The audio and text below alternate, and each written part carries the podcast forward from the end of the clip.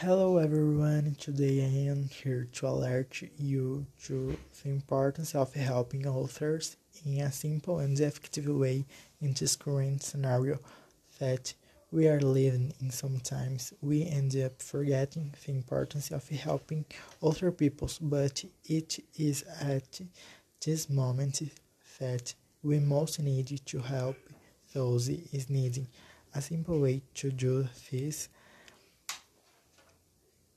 is to donate the blanket that you no longer use. A person somewhere in your city may be in great needing. Thank you for listening so far. I hope who this podcast helps you to help the next one. Bye bye.